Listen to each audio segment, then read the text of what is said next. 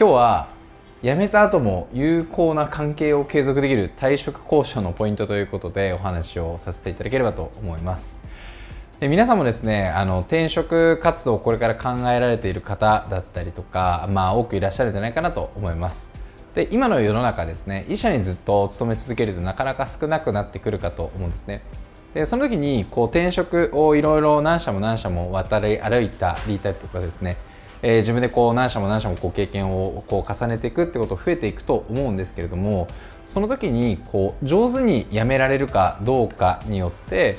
その前職までの人脈だったりとか仕事のしやすさみたいなところを次のキャリアにもですねどんどん生かしていけるかどうか大きな違いになってくるんじゃないかなと思いますので、喧嘩別れをせずにうまい具合に分かれるやり方っていうのをお伝えしたいなというふうに思います。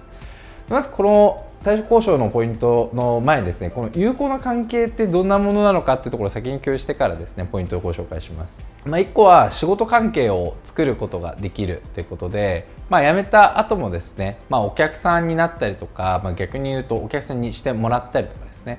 そういうふうな仕事上の関係を次の会社に行っても持ち続けることができるっていうのがまず1つかなというふうに思います。で2つ目ですね、人や機会を紹介してもらえると。ここも大事かなと思うんですけど、何々さんこういうことって興味あったよねとか、こういう風なイベントうちの会社でやるんだけどもしよかったら来ない、っていう風な形で、OB、OG としてですね紹介してもらえるみたいなのも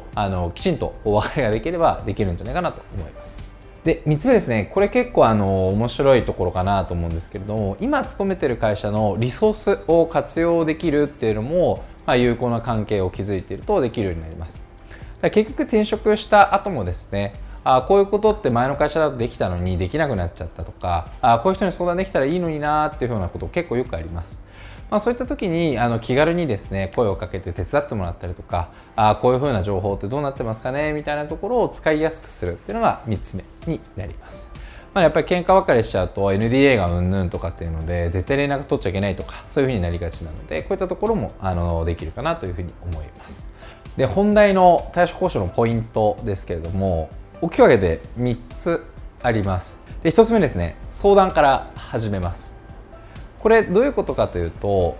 辞めた時に一番関係が悪くなる、一番感情が起こる、いわゆるこいつ辞めやがってっていうふうにですね思う理由っていうのは、経営陣だったり上司の方の中でですね、今後のいわゆる未来展望みたいなのがあるわけですよね。でそこに皆さんも当然いるわけですよ。彼はこういうことを今後していってほしいなみたいなのを考えてるわけです。だその時に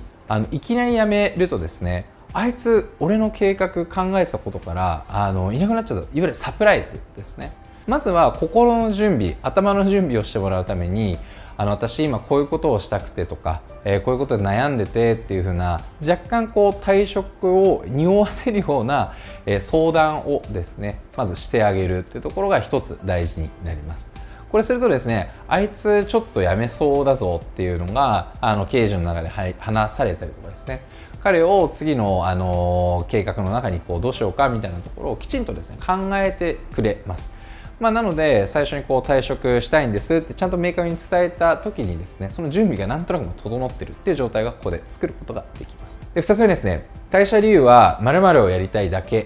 ていうところで書いてるんですけれども、よくですねこの会社のこういうところが良くないからですとか、こういうこと給料が低いからですとかよく言うと思うんですよね。ただそれって意外と引き止める理由になってしまうので、私はこういうことをしたいのでこの会社に行くと決めましたと。なので辞めさせてくださいっていう風な形で、いわゆる交渉の余地を与えないっていうのもかなり重要なポイントかなという風に思います。なので次のキャリアが決まっていなかったとしても、こういうことをしたい、でこの会社だと今できないっていうところをですねきちんと伝えてもらうっていうのは一つ大事かなという風に思います。で3つ目ですね、辞めた後にですね皆さんの印象っていうのを社内でよく話されます。あいつってこんなやつだったよねとか、そういう風な話ですね。でやっぱり辞めた人ってすごい言葉選ばずに裏切り者っていう風なイメージになりがちです。別れた後はですね、やっぱりいいやつだったけどここはこうだったからダメだったよねみたいな話ってよくプライベートとか恋愛の中でも起きちゃうと思うんですよね。なので辞めた後に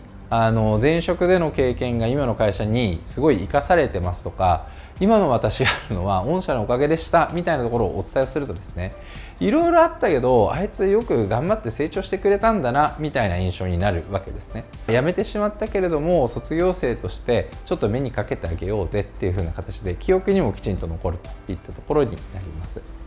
1つ目の相談から始めてサプライズを防いであげる、で2つ目の、退職理由を1つに絞ってですね交渉の余地を与えない、で3つ目の会社を辞めた後にですねきちんと会社を伝えてあげることで辞めた後の印象を良くしてあげるっていうのでこちらの有効な関係を継続できるんじゃないかなと思います。で本当にですね退職代行だったりとかそういうサービス流行ってますけれども、それをしてしまうと今までやってきた、1年間2年間3年間5年間、いろいろ年数あると思いますけれども、そのリソースだったりとか人脈だったりとかやってきたことが全てフル活用できなくなってしまうので、なるべくですね有効な人間関係を保ちながら是非転職等をしていただければというふうに思います。以上で有効な人間関係を作る退職のポイントとしてお話をさせていただきました。ありがとうございました。